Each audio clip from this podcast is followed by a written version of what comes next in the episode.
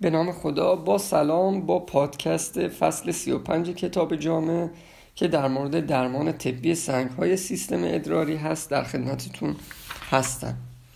خب جهت درمان طبی حالا سنگ های سیستم ادراری یه سری توصیه های عمومی وجود داره که شامل سه قسمت هست. یک مصرف مایات دو تغییر رژیم غذایی و سه تغییر الگوی زندگی. این سه توصیه عمومی رو حالا بیشتر بازش می‌کنیم و نکاتش رو مطرح می‌کنیم. در مورد مصرف مایات توصیه شده که مصرف مایات باید به قدری باشه که حجم ادرار بیشتر از دو لیتر در روز باشه که برای رسیدن به این هدف حداقل سه لیتر مایع باید در روز مصرف بشه.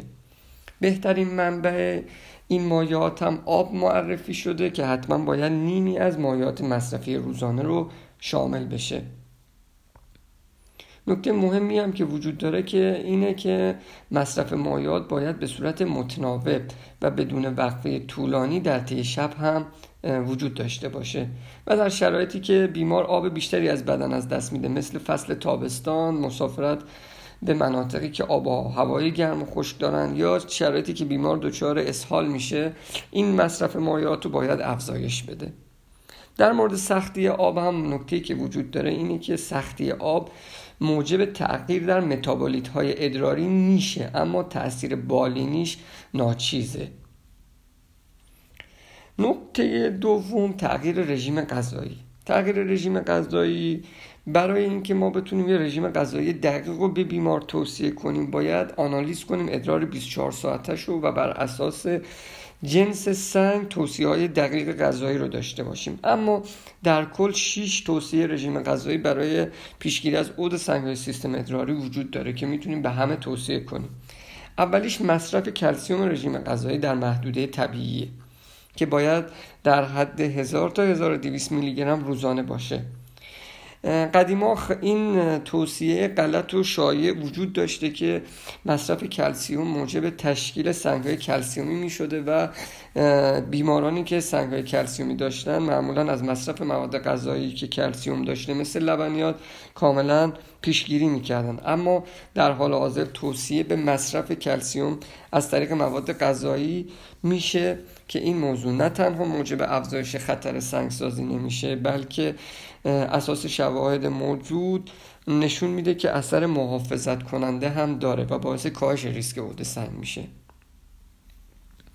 توصیه دوم محدودیت سودیومه خب مصرف بالای سودیوم هم می‌تونه باعث افزایش دفع ادراری سودیوم کلسیوم کاهش دفع سیترات و افزایش پیهاش ادرار بشه.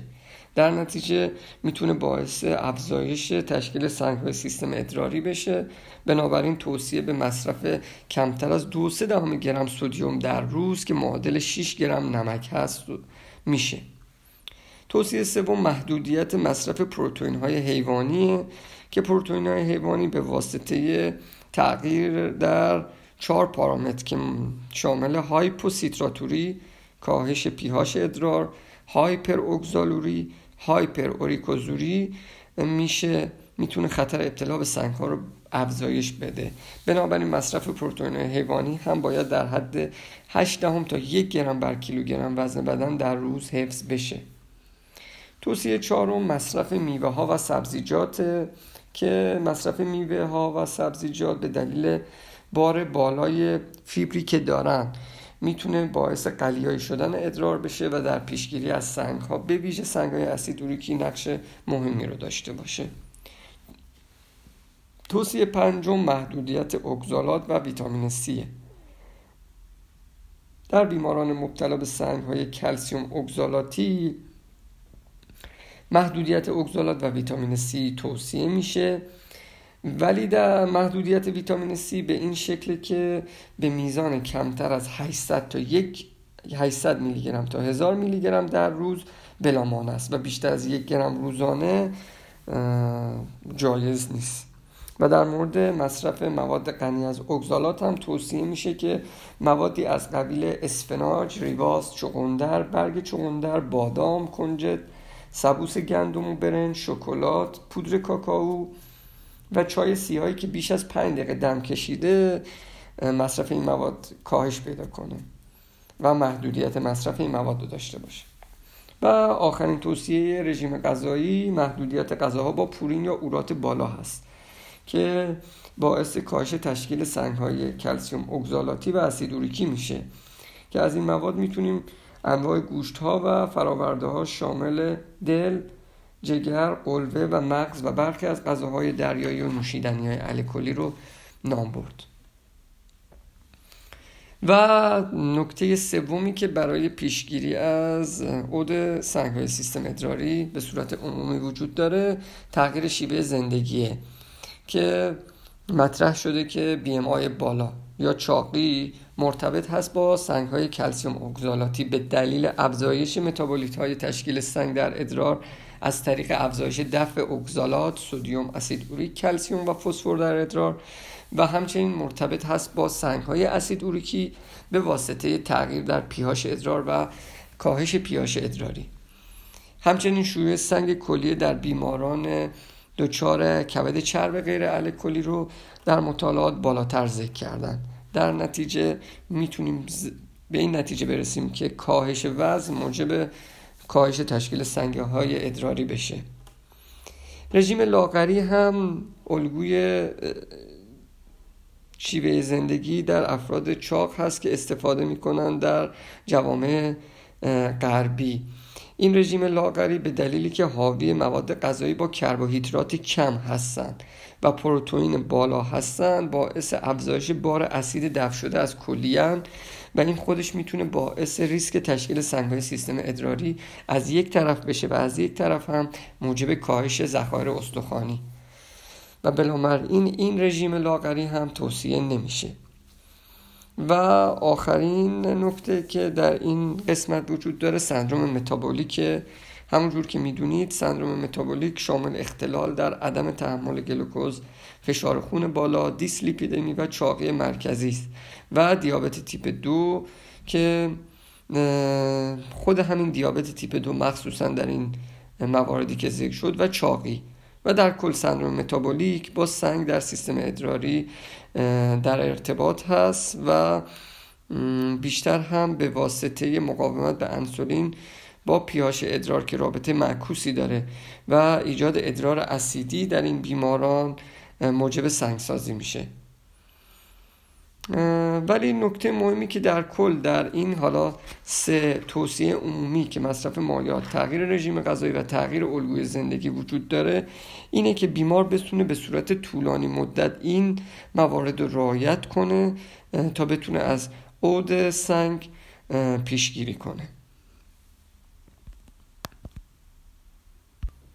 خب مبحث بعد در مورد درمان طبی سنگ های سیستم ادراریه که تک به تک سنگ های مختلف رو بررسی می‌کنیم. اولین این موارد سنگ های کلسیومی هستند خب برای درمان طبی سنگ های کلسیومی توصیه های دارویی وجود داره که سردسته این داروها دیوریتیک های تیازیدی هن که از طریق بازجذب کلسیوم در توبول های پروگزیمال کلیه باعث کاهش دفع کلسیوم ادرار میشن. مصرف خوراکی نمک های سیترات هم با افزایش دفع سیترات ادراری که خودشون مهمترین مهار کننده های ادراری هم باعث کاهش تشکیل سنگ های کلسیومی میشن و از بین نمک های سیترات هم سیترات پتاسیم نسبت به سیترات سودیوم دارای ارجحیت و تنها مورد قابل احتیاطش در بیماران با بیماری های نارسایی های مزمن کلیوی است یه نکته بسیار مهمی وجود داره که اینجا باید مد نظر قرار بگیره مصرف بیش از حد و طولانی مدت نمک های سیتراته که خودش می‌تونه باعث افزایش pH ادرار بشه. یعنی ما این دارو رو برای پیاش ادرار اسیدی ادرار در بیماران سنگ کلسیومی استفاده می‌کنیم ولی خودش می‌تونه باعث بشه که ادرار بیمار قلیایی بشه و تشکیل سنگ های قلیایی رو در یک وضعیت فوق اشباه افزایش بده و تسهیل کنه و باعث تشکیل سنگ های هیدروکسی آپاتیت و بروشیت که نمک های فسفات کلسیوم هست بشه. از دیگه درمان هایی که برای سنگ های کلسیومی وجود داره ترکیبات حاوی فسفات مثل ارتوفسفات یا سودیوم سلوس فسفات هست که البته این داروها به خاطر عوارضی که به صورت شایع دارای اسهال میشن امروز کمتر مورد استفاده قرار می‌گیره. و یک داروی دیگه هم برای درمان سنگ های کلسیومی توصیه شده به خاطر اینکه این بیماران دفع اسید اوریک ادرارشون بالاست و ادراری اسیدی دارن تجویز آلوپرینول هم با کاهش دفع اسید اوریک ادرار در این بیماران توصیه شده. خب یکی از اختلالات شایعی که در این بیماران وجود داره یعنی اینکه بیمارانی هستن که هایپرپاراتیرویدیسم اولیه دارن.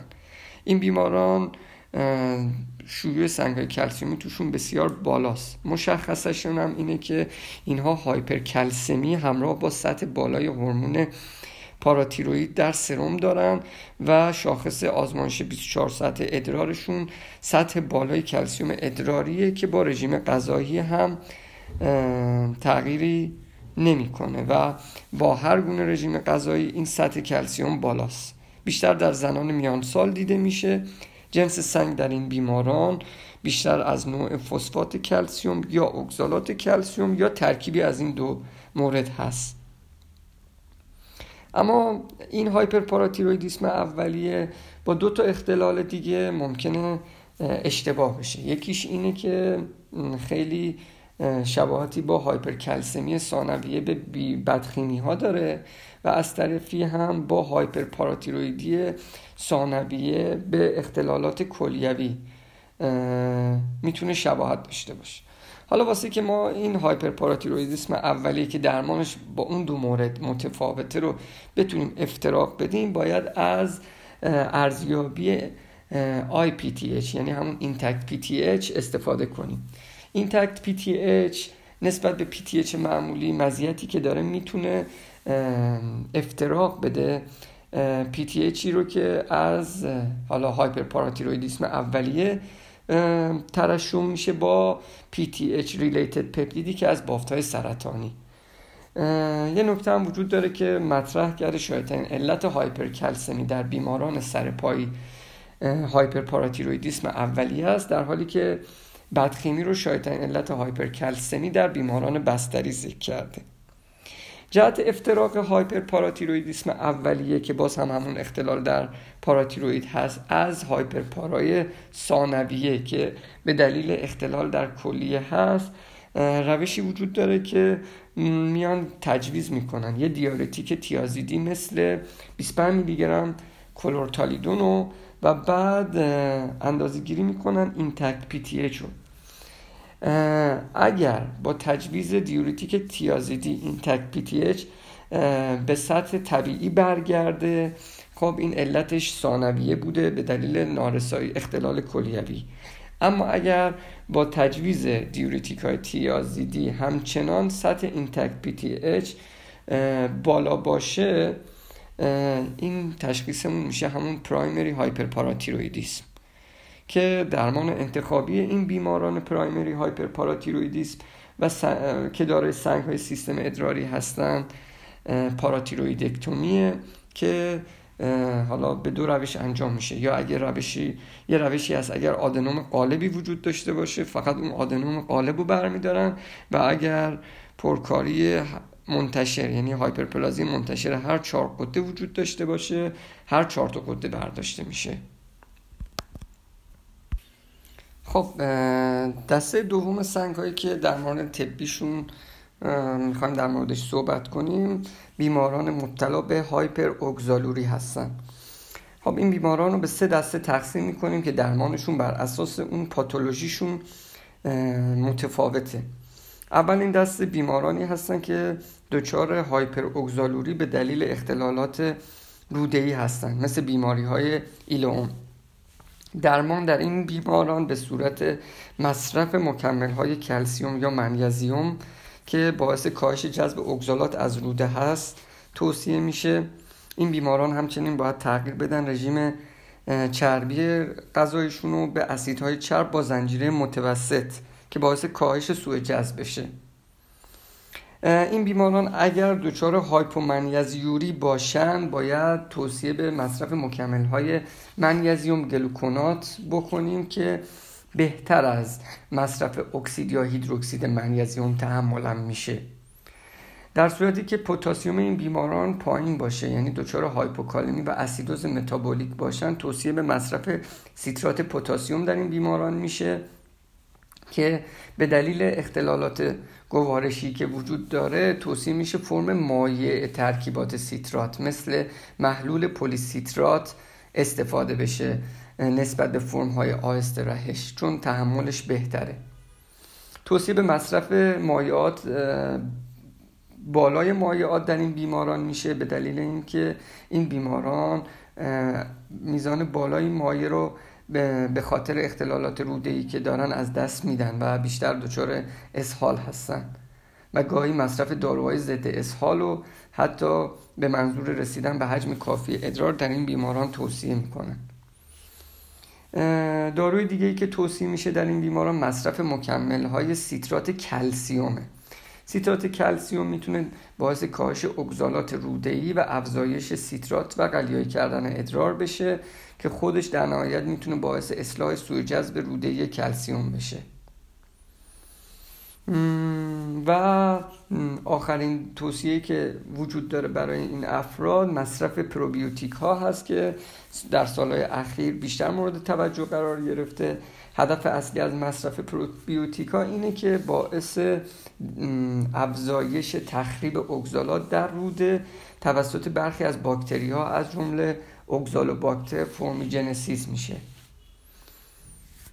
دسته دوم هایپر اگزالوری اولیه است. یعنی بیماران به صورت ارثی دچار هایپر اگزالوری هستند که در کودکان و بزرگسالان مبتلا به سنگ های کلسیومی به ویژه در صورت ابتلا به سنگ کلیه دو طرفه و وجود نفرو کلسینوز دو طرفه باید مد نظر قرار بگیره.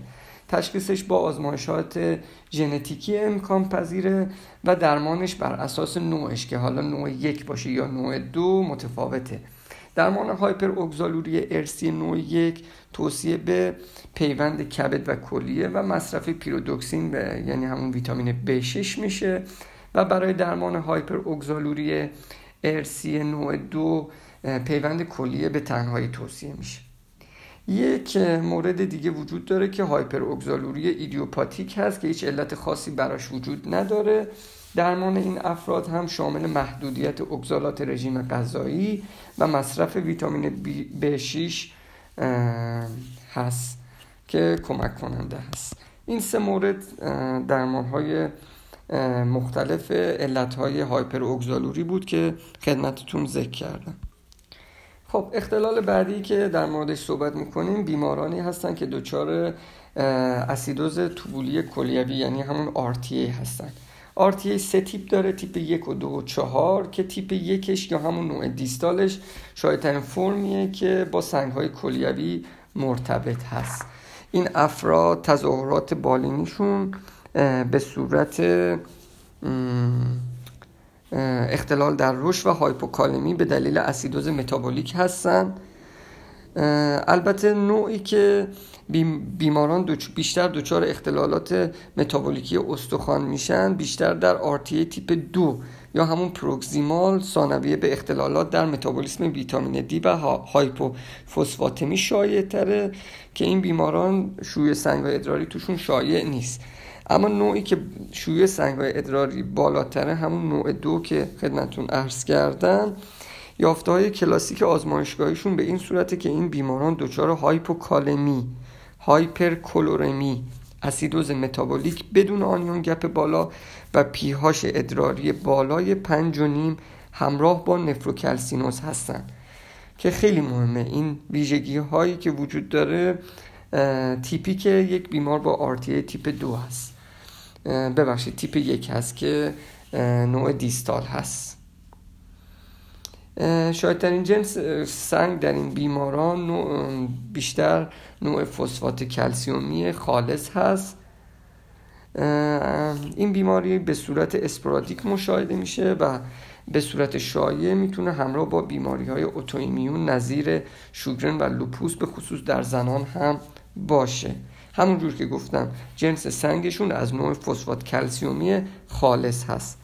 برای تشخیص قطعی RTA هم باید به نکته که توجه کنیم اینه که اگر بیماری پیاش ادراریش بیش از 58 هم باشه یعنی یک پیهاش ادراری قلیایی داشته باشه احتمال وجود آرتیه تیپ یک وجود داره. حالا برای اینکه ما بتونیم این احتمال رو رد کنیم یا تایید کنیم یا بتونیم بگیم که نوع کامل آرتیه هست یا نوع ناکامل RTA باید از تست کلورید آمونیوم استفاده کنیم. حالا تست لود کلورید آمونیوم به این صورته که در شرایط ناشتا یک دهم گرم بر کیلوگرم وزن بدن از محلول کلورید آمونیوم رو به بیمار میدیم و سپس پیهاش ادراریشو و پیهاش و بیکربنات سرمش رو اندازه گیری می‌کنیم. اگر بعد از تست لود آمونیوم کلورید پیهاش ادراری به کمتر از 5 و 4 دهم برسه خب آرتیه به صورت کلی رد میشه.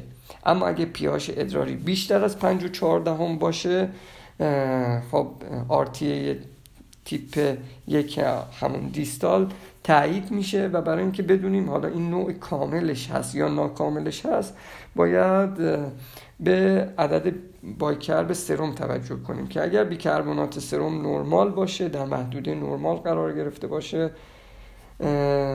خب این نوع ناکامل آرتیه هست و اگر بیکربنات پایین باشه و بیمار دچار اسیدوز متابولیک هم باشه دیگه آرتیه کامل هست. در بیماران مبتلا به فرم ناکامل RTA با دادن کلورید آمونیوم همونجور که گفتم با وجود کاهش پیاش سرم به کمتر از 7.3 دهم بیکربنات به زیر 16 پیاش ادرار همچنان بالای 5.5 باقی میمونه و کاهش پیدا نمی‌کنه. و این دقیقا مخالف شرایطی هست که ما می‌تونیم RTA رو در کل رد کنیم. و این افراد پیهاش ادراریشون همیشه بالای پنجونیم باقی میمونه. و اگه همونجور که گفتم پیهاش ادرار به کمتر از پنج و چهاردهم پنج و نیم برسه این آرتیه این اختلال رد میشه. خب درمان این بیماران چجوریه؟ درمان این بیماران هدف درمانشون حفظ تعادل اسید و باز خونه. چون این بیماران همونجور که گفتم دچار اسیدوز متابولیک هستن. و با اصلاح این اختلال می‌تونیم از تشکیل سنگ های کلسیومی جلوگیری کنیم. هرچند که این بیماران ادرارشون قلیایی هست و گفتم که پیهاششون پایین پیهاششون بیشتر از 5 و 14 هست و قلیایی هست ما تجویز املاح قلیایی پتاسیم رو در این بیماران توصیه می‌کنیم. که با وجود ادرار قلیایی باعث کاهش ریسک تشکیل سنگ و حفظ های استخوانی در این افراد میشه. مصرف سیترات پتاسیم با کاهش بازجذب سیترات می‌تونه باعث طبیعی شدن سیترات ادرار بشه که خود این هم می‌تونه باعث بهبود هایپوکالمی این بیماران بشه. خب اختلالات بعدی که در موردش صحبت می‌کنیم اختلالات ژنتیکی هستن که موجب, موجب تشکیل سنگ میشن که دو تا بیماری رو معرفی کرده. یکی بیماری دنت هست و یکی هم کمبود آنزیم آدنین فسفوریبوزیل ترانسفرازه که در فصل قبل به طور کامل احتمالا در موردش صحبت شده. برای درمان بیماری دن توصیه به مصرف AC ها برای پروتئینوری در این بیماران و دیورتیک های تیازیدی برای درمان هایپرکلسیوری در این بیماران شده. هدف هم در درمان این بیماران تاخیر در پیشرفت نارسایی کلیه است. همونجور که گفتم با AC ها یا مهار کننده گیرنده آنژیوتانسین مثل ارب ها می‌تونیم کنترل کنیم فشار خونشون و پروتئینوریشون و برای درمان هایپرکلسیوری و پیشگیری از تشکیل سنگ های کلیه و نفروکلسینوس در این بیماران از دیوریتیک های تیازیدی استفاده کنیم. و برای بیماری ارسی دوم یعنی بیماری ژنتیکی دوم هم که adenosine phosphoribosyl transferase deficiency هست. توصیه میشه که جهت پیشگیری از سنگ و رسوب های کریستال در این بیماران از آلوپورینول استفاده بشه. اخیرا داروی فبوکسوستات هم که آلترناتیو دیگری هست برای این بیماران توصیه شده که مصرف بشه مخصوصا در بیمارانی که با آلوپرینول دچار آلرژی یا عدم تحمل به این دارو هستند توصیه میشه. این بیماران هم توصیه به مصرف مایعات و رژیم غذایی با محدودیت مصرف پورین هم توصیه میشه. دسته بعد سنگ های اسید اوریکی هستند که برای درمان سنگ های اسید اوریکی تغییر رژیم غذایی و به ویژه اصلاح پیاش ادرار نقش اساسی در پیشگیری از این سنگ ها دارند اولین اقدام درمانی در این بیماران افزایش پیاش ادرار با استفاده از نمک های سیترات که همونجور که گفتم قبلا هم مصرف پوتاسیوم سیترات نسبت به مابقی ترکیبات ارجهتره و هدف از درمان این بیماران نگه داشتن پیهاش ادرار در محدودی 6 و نیمه. دقت کنین پیهاش در این بیماران اگر از هفت بالاتر بره ممکن خودش باعث افزایش ریسک تشکیل سنگ های فسفات کلسیومی بشه. بنابراین از بالا بردن پیهاش ادرار به بیش از هفت در این بیماران باید جلوگیری بشه. اگر با حالا مصرف مایعات و همین پوتاسیوم سیترات نتونیم این بیماران رو کنترل کنیم و باعث کاهش هایپر اوریکوزوری در این بیماران نشیم. مجبوریم از یه سری داروهای استفاده کنیم. خب اندیکاسیون های تجویز دارو در این بیماران به سه مورد اشاره کرده. اولین موردش اسیدوری که ادراره که در آقایان اگر بیشتر از 700 باشه یا در خانمها بیشتر از 600 باشه. دومین موردش عدم توانایی قلیایی کردن ادرار با استفاده از مایعات فراوان و سیترات پوتاسیومه و سومین موردش هم تشکیل مجدد سنگ و عود سنگ با وجود ادرار قلیایی اگه این سه مورد وجود داشته باشه ایندیک... ایندیکیشن شروع درمان داروییه که دو تا دارو هم وجود داره. یکیش که همون آلوپورینوله که با دوز 300 میلی گرم در روز شروع میشه. البته دقت کنید که در بیماران با نارسایی کلیه باید دوز کمتری تجویز بشه. و اون آلترناتیوی که بهتون گفتم فبوکسوستاته که می‌تونه عوارض بالقوه حالا حساسیت و آلرژی که به اون آلوپورینول وجود داره رو نداشته باشه.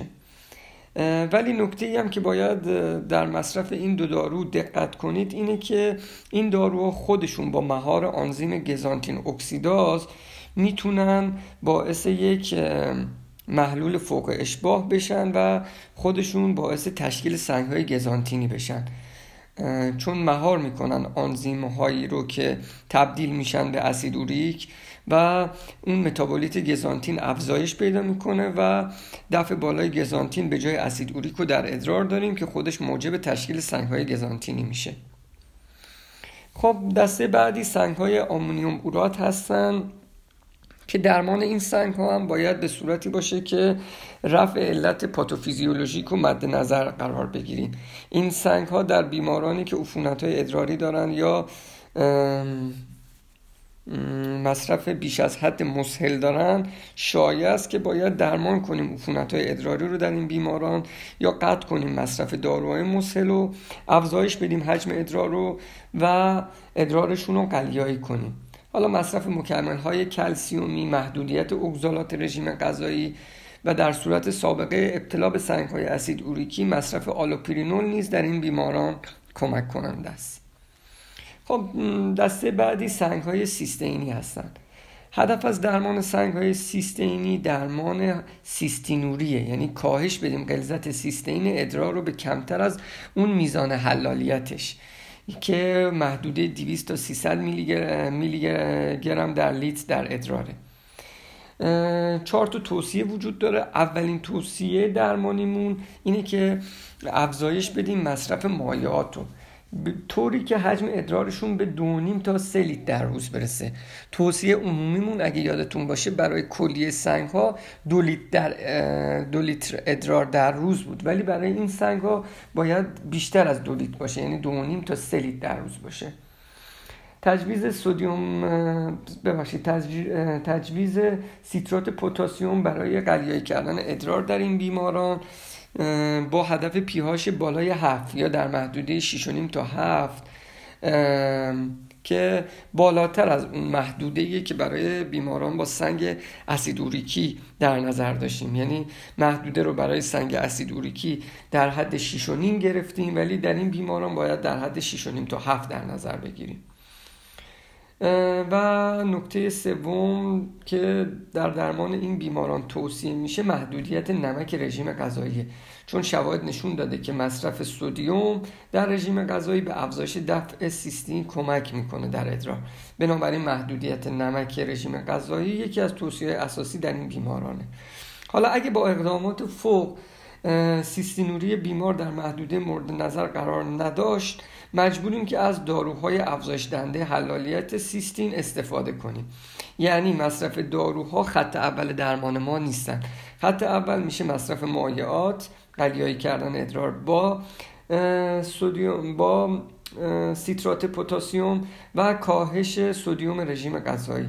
اگه با این سه روش جواب نداد باید از داروهای مورد نظر استفاده کنیم.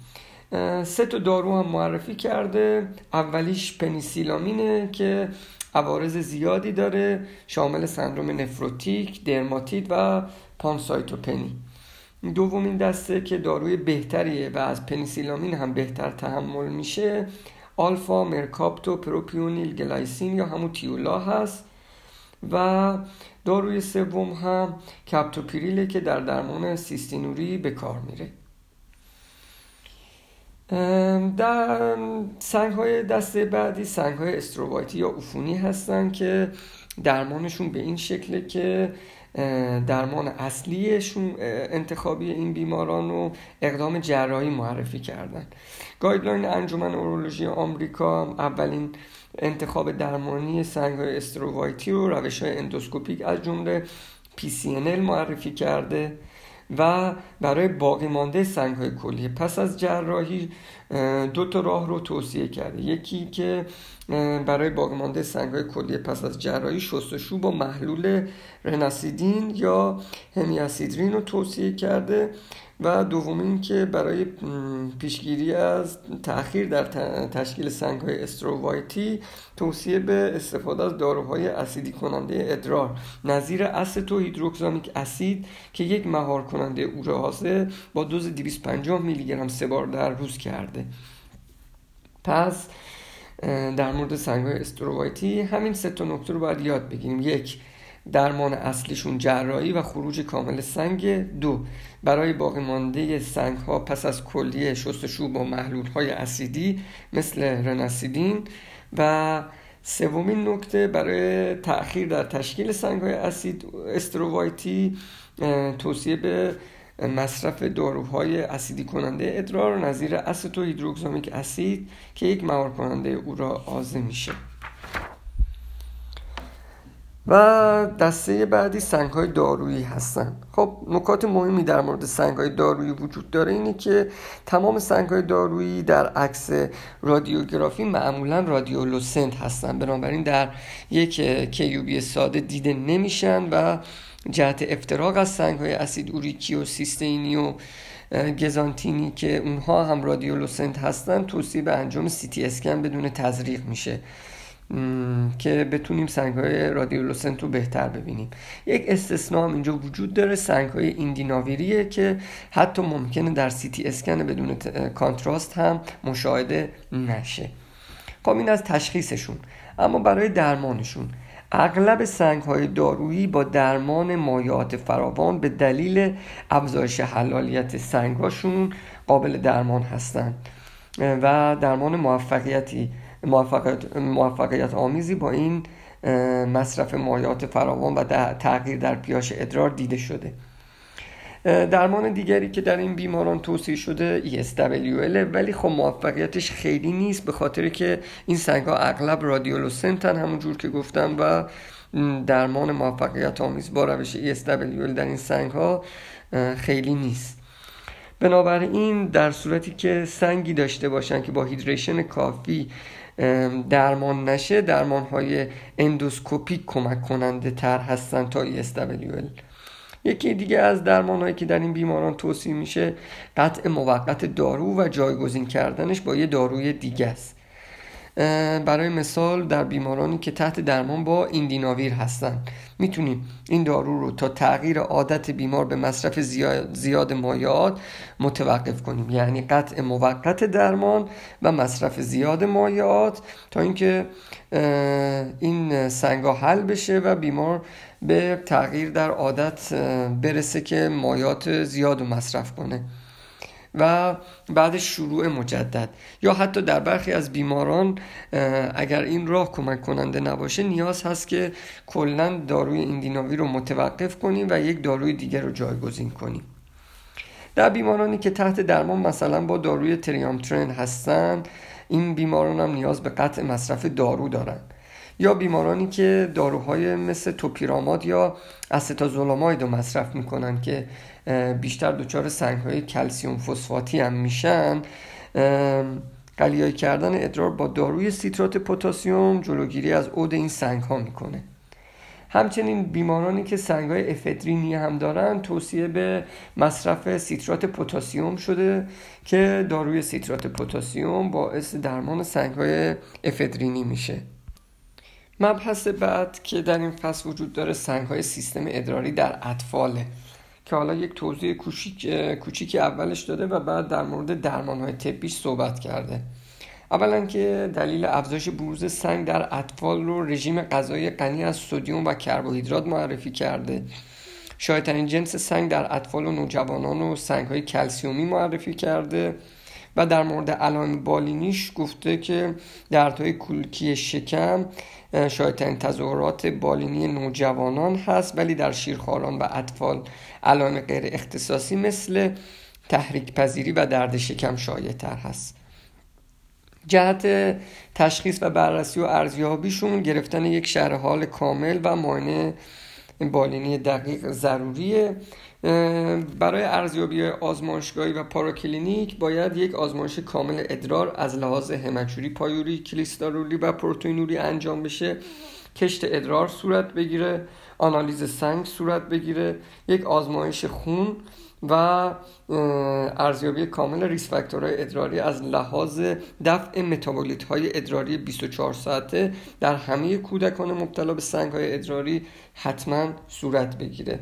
حالا گفته که اگرچه جمع آوری ادرار 24 ساعته ارجح هست ولی در صورت عدم امکان جمع آوری به خاطر عدم همکاری بچه ها می‌تونیم از نمونه ادرار رندوم نیز استفاده کنیم. که عددهای خاصی داره که برای متابولیت های مختلف مثل کلسیوم، اگزالات، سیستین و سیترات و اسیدوریک معرفی شده. بر اساس سن و اعداد دقیقی وجود داره که در جدول شماره یک و جدول شماره دو این فصل اومده. برای تشخیص هم روش استاندارد تصویر برداری رو که در بزرگسالان سی تی اسکن معرفی کرده در بچه ها به خاطر اینکه اشعه فراوون می‌خورن ترکیب سونوگرافی و رادیوگرافی ساده رو روش انتخابی در تشخیص سنگ های سیستم ادراری معرفی کرده. و درمان سنگ های علامت دار در کودکان مشابه بزرگسالان معرفی کرده که در صورت کولیک حالا رنال کولیک کنترل درد تهوع و استفراغ و هیدریشن رو توصیه کرده و اینکه حالا درمانشون به صورت سرپایی باشه یا بستری باشه بسته به اینکه بیمار بتونه تحمل کنه داروهای خوراکی رو و امید به دفع سنگ داشته باشه یا نه پایگذاری کرده. و درمان انتخاب روش های مختلف مثل حالا ESW یا درمان های اندوسکوپیک که حالا بیشتر مد نظر این فصل نیست این موارد. و به طور کامل به طور کلی هم گفته در مقایسه با بزرگسالان قطعات سنگ در اطفال پس از سنگ شکنی برون اندامی سریعتر درک میشه. اما حالا این فصل بیشتر رو درمان طبی سنگ سیستم ادراری در اطفال تکیه کرده. کلا پیشگیری تشکیل سنگ در اطفال و مشابه بالغین توصیه کرده که شامل تغییر رژیم غذایی درمان دارویی به منظور جلوگیری از عود سنگه مصرف بالای مایعات و سنگبنای پیشگیری از تشکیل سنگ ادراری در همه بیماران توصیه کرده و به این منظور توصیه کرده که دریافت مایعات حداقل یک تا دو لیتر در روز باشه و توصیه کرده که حجم ادرار 24 ساعته این بچه ها جهت جلوگیری از تشکیل سنگ تا یک سالگی حداقل 750 سی سی تا پنج سالگی حداقل 1000 سی سی تا ده سالگی حداقل 1500 سی سی و کودکان بزرگتر حداقل دو لیتر باشه. در مورد کلسیوم رژیم غذایی که باعث کاهش جذب اگزالات از روده میشه و با کاهش هایپر اگزالوری سبب پیشگیری از تشکیل سنگ میشه. توصیه کرده که مصرف کلسیوم بیش از حد هم در اطفال نباشه و هم محدودیتش رو ممنوع کرده و هم مصرف بیش از حدش رو یک محدوده گذاشته که محدوده کلسیوم رژیم غذایی در کودکان به این شکل در شیرخواران تا 6 ماه 200 میلی گرم در روز شیرخواران 6 ماه تا یک سال 260 میلی گرم در روز کودکان یک تا سه سال 700 میلی گرم روزانه و در کودکان 4 تا 8 سال یک گرم روزانه است. در مورد مصرف پروتئین حیوانی هم توصیه کرده که در محدوده لازم قرار بگیره که در شیرخواران تا یک سال یک و نیم گرم پر کیلوگرم تا کودکان یک تا سه سال یک و یک دهم گرم پر کیلوگرم اطفال چهار تا سیزده سال 95 صدم گرم پر کیلوگرم و در نوجوانان 14 تا 18 سال 85 صدم گرم پر کیلوگرم باشه. در مقابل محدودیت مصرف پروتئین رژیم غذایی در این کودکان مصرف بالای میوه و سبزیجات هم به دلیلی که ادرار رو قلیایی می‌کنه و باعث افزایش سیترات ادرار میشه و نقش محافظتی داره توصیه کردن. کاهش مصرف نمک و اجتناب از غذاهای غنی از اگزالات هم توصیه شده. درمان دارویی هم بر اساس اختلال متابولیکی کودکان در صورت عود سنگهای کلسیومی و بعد از تشخیص علل ژنتیکی معمولا indication داره. داروی سیترات پوتاسیوم داروی موثر و بیخطریه در درمان این افراد و جهت پیشگیری از سنگهای کلسیومی در کودکان مبتلا به هایپوسیتراتوری توصیه میشه. در صورتی که کودکان مبتلا به سیستینوری باشند دوزهای بیشتری از این دارو رو لازم دارن تا ادرارشون قلیایی تا محدوده هفت و نیم بشه. خب تو بزرگسالان گفتیم محدوده شیش و نیم تا هفت حالا توی اطفال محدوده قلیایی شدن ادرار رو حدود هفت و نیم ذکر کرده. و در کودکان مبتلا به هایپرکلسیوری هم تجویز هیدروکلوروتیازید که با دوز یک تا دو میلی گرم پر کیجی پر دی به صورت دوبار در روزه توصیه میشه. تجویز ویتامین B6 هم در کودکان مبتلا به هایپر اوگزالوری اولیه توصیه شده. حالا یه جدولی هم گذاشته جدول شماره سه این فصله که داروهایی که برای درمان طبی سنگ سیستم ادراری در کودکان مورد استفاده قرار می‌گیره رو بر اساس فرم دارویی میزان تجویز دارو و موارد قابل استفاده ذکر کرده. نکات این فصل در مورد درمان های طبی سنگ تموم میشه. امیدوارم که براتون مفید واقع بشه. Vamos.